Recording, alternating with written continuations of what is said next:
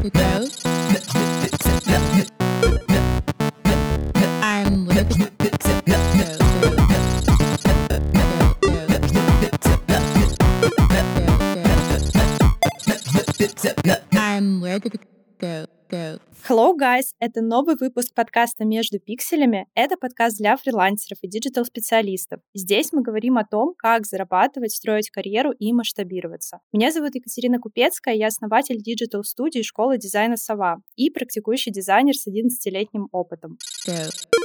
Помните, я устраивала челлендж этого лета, когда я ничего не делала, но получала предложение по работе, а также ходила на собеседование и делала тестовые. Если не слушали, обязательно вернитесь. Выпуск называется «Челлендж этого лета. Как устроиться дизайнером за рубеж». Так вот, у этого выпуска есть продолжение. Собственно, предыстория какая? Дня за три до Нового года я откликаюсь на несколько вакансий на LinkedIn через Easy Apply. Это такая кнопочка, которая не требует особых манипуляций, то есть просто увидел вакансию, просто откликнулся и все, и ждешь результат. То есть стандартно вы как бы заходите на сайт компании и пишете сопроводительное письмо, затем вы ждете фидбэк, иногда они просят вас э, прислать еще дополнительную какую-то информацию. Здесь просто кнопка. И без каких-либо ожиданий иду отдыхать, Новый год, праздники, все дела. Естественно, стоит оговориться, что в России, да, там праздники это 7 дней, а в Европе они гораздо короче, и уже там на второе число начинается обычный рабочий день. И 3 января мне приходит письмо с приглашением на собеседование. Я не скажу, что я была в шоке, но, конечно, это было забавно. Почему это произошло? Ну, наверное, потому что, как я и говорила, очень важно, говорила в прошлом выпуске, очень важно, чтобы у вас был подготовленный профиль, у вас было классное оформленное резюме, и я не про дизайн, а про его содержание. И это все сработало. По сути, у меня была готовая платформа, я нажала кнопку, они получили всю необходимую информацию, все. И я подошла для этой компании на эту вакансию. Дальше собственно, прошло первое собеседование, и я хочу сегодня поговорить про этапы, для того, чтобы вам было понятно, что вообще может происходить и как себя нужно вести на этих этапах. Естественно, я не буду сейчас углубляться прям в каждый этап супер подробно, рассказывать э, каждый нюанс. Для этого есть э, у меня отдельно большие лекции с разбором, с примерами, со всем остальным. Вы можете найти их на сайте, я обязательно оставлю ссылку в этом подкасте. И Начнем мы с чего? Все собеседования проходят абсолютно по-разному. То есть до момента оффера у вас может быть три собеседования, у вас может быть пять собеседований, у вас может быть вообще одно собеседование. Так вот, у меня было в этот раз всего лишь два собеседования, хотя в предыдущие разы я проходила все пять. Что вообще за этапы собеседования могут быть? Вот давайте я все назову, чтобы вам было понятно максимально.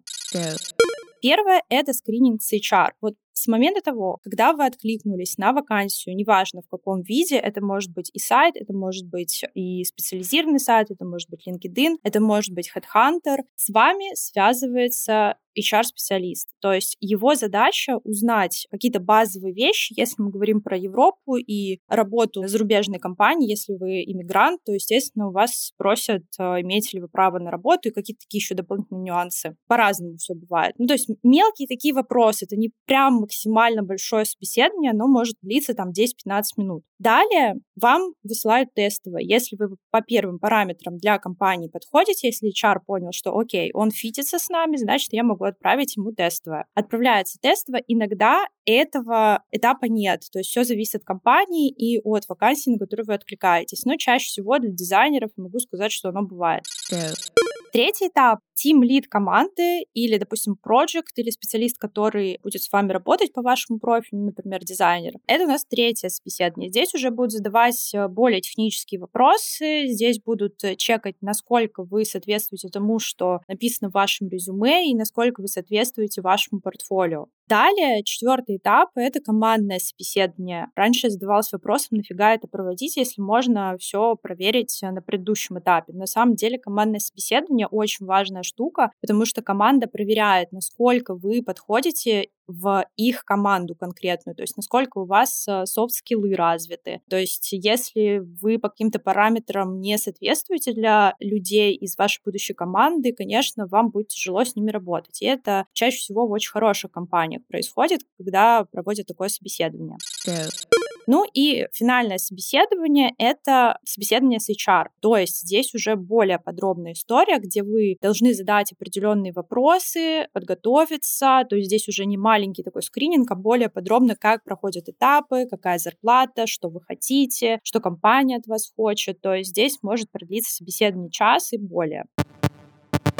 go, Что нужно делать, чтобы пройти все этапы успешно? Понятно, что, опять же, независимо от количества этих этапов, независимо от компании, если вы хотите попасть на работу, если вы хотите устроиться, то нужно учитывать определенные нюансы. И начну я с тестового. Всегда говорю, не только про тестовое, вообще в целом, если вы хотите захватить клиента, хотите с ним работать, обязательно сделайте больше, чем у вас запрашивают. Ну, например, мне давали тестовое на разработку какой-то функции в приложении. Я не только реализовала визуальную часть, я также сделала еще и исследования на эту тему. Я показала взаимодействие одного экрана на другой, я показала, что будет делать пользователь, что будет делать пользователь с одной стороны, что будет делать пользователь с другой стороны, то есть это может быть и что это даст бизнесу, то есть очень много всего. И мое тестовое получилось очень большим, и летом как раз-таки меня пригласили на эту вакансию, что вам из этого нужно учесть? Что даже если вам сказали реализовать какую-то фичу, реализовать какую-то, пусть будет даже визуал, всегда подумайте, а как вы можете это представить, что вы можете сделать больше, может быть, вы сможете организовать какую-то презентацию, может быть, вы сделаете видео, то есть чтобы люди увидели заинтересованность в том, что вы хотите работать на эту компанию. И вот это этот совет работает всегда. Если я хочу поймать клиента, который заплатит мне очень-очень много денег, я всегда сделаю больше, чем он просит. go, Второе — это обязательно подготовка к звонкам. То есть понятно, что если у вас уже прошло там 10-15 собеседований, ну, как бы готовиться к звонкам, вы уже в целом, по сути, провели эту подготовку. Но если у вас не было собеседования, или там это второе, третье, четвертое, пятое собеседование, всегда рекомендую планировать, что вы будете говорить, как вы будете говорить, какие вопросы вы будете задавать, потому что многие думают, что они сейчас придут на собеседование и все будет нормально, я просто поотвечаю на вопросики и все. Но соискатель, он также обязан и задать необходимые вопросы. Таким образом вы покажете, что вы заинтересованы в компании. И подготовка обязательно должна быть. Вы должны подготовить вопросы, вы должны подготовить ответы на предполагаемые вопросы. Опять же, вернусь к тому, что предполагаемые вопросы могут быть абсолютно разными на каждом этапе. Далее.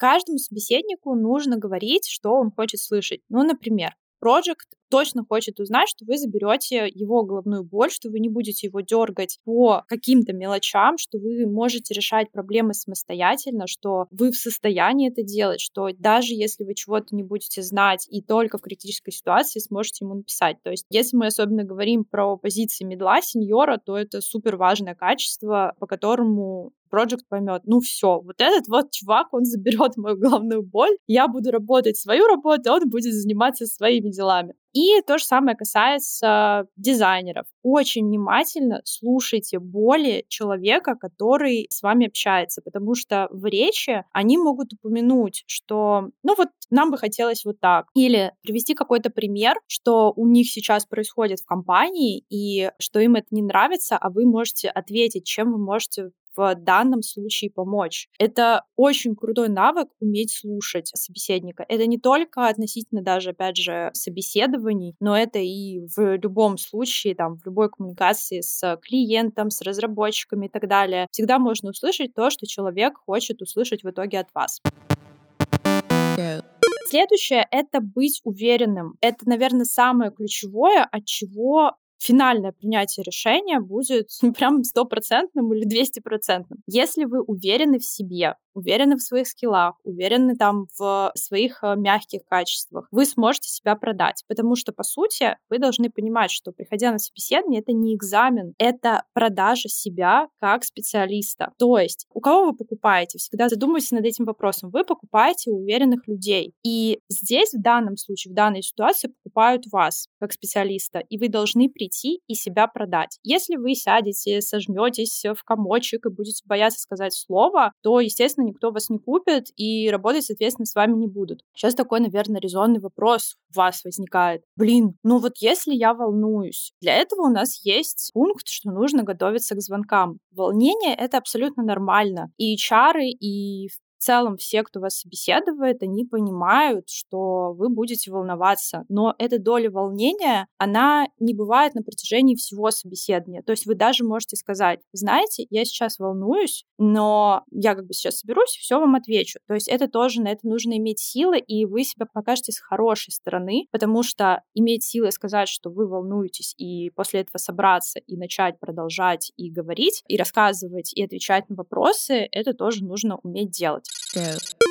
Откуда придет уверенность в себе? Ну, помимо тренировок, обязательно нужно учиться и учиться регулярно, потому что повышение любых своих скиллов, э, будь то soft skills, hard skills, здесь вы точно будете каждую минуту, даже там посмотрев одну лекцию какую-то или посмотрев интервью, послушав подкаст, вы будете понимать, что я сейчас немножко к своим знаниям присыпал. И, соответственно, моя уверенность, она возросла, потому что умные люди мне сказали вот это. И для того, чтобы регулярно повышать вот эту свою уверенность, нужно вкладываться в свои мозги. Ну, я об этом говорю практически на каждом своем выпуске, и мне хочется, чтобы вы услышали. Если вы в данный момент ощущаете какую-то мини-неуверенность, то я сильно рекомендую посмотреть или послушать э, что-то по вашему профилю для того, чтобы добавить этой уверенности. Ну и, конечно, уверенность также приходит с опытом. Помимо там знаний, да, нужно еще и заниматься практикой. Естественно, чем больше практики, тем больше уверенности уверенности.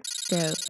Далее, конечно, не врать. Самое страшное — это начать врать на собеседовании, рассказывать о том, что, ой, я там, не знаю, работал с Nike, они мне заплатили 3 миллиона долларов, и все в таком ключе. Нет, пожалуйста, этого не делайте, потому что все легко чекается, все легко проверяется. Но, когда вы будете готовиться к собеседованию, вы пишете, опять же, рекомендую сделать свод-анализ себя и выпишите свои сильные качества, слабые качества, что вы можете как бы подтянуть и так далее. И вот отсюда вы можете понять, что, блин, вот у меня есть вот такие сильные качества, даже если я новичок. Вы, например, можете говорить о результатах клиентов, даже если вы там три месяца только работаете. Вы можете вытянуть какие-то основные вещи и подсветить эти, но ни в коем случае никогда не говорите про какие-то свои негативные стороны. То есть понятно, что у каждого специалиста есть свои минусы. И, наверное, вы услышите даже вопрос, э, потому что периодически на собеседованиях его задают, что-то из серии а, «Скажите, э, в чем ваши слабости?» И в моем случае я могу сказать, что это, ну, есть это не для пафоса сказано, а что я много работаю. Это действительно моя слабость. То есть я мало отдыхаю, много работаю. И мне нужно контролировать свой рабочий график.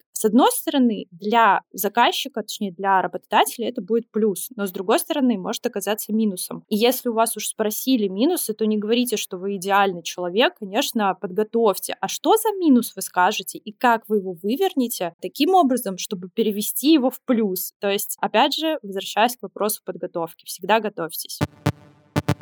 Go.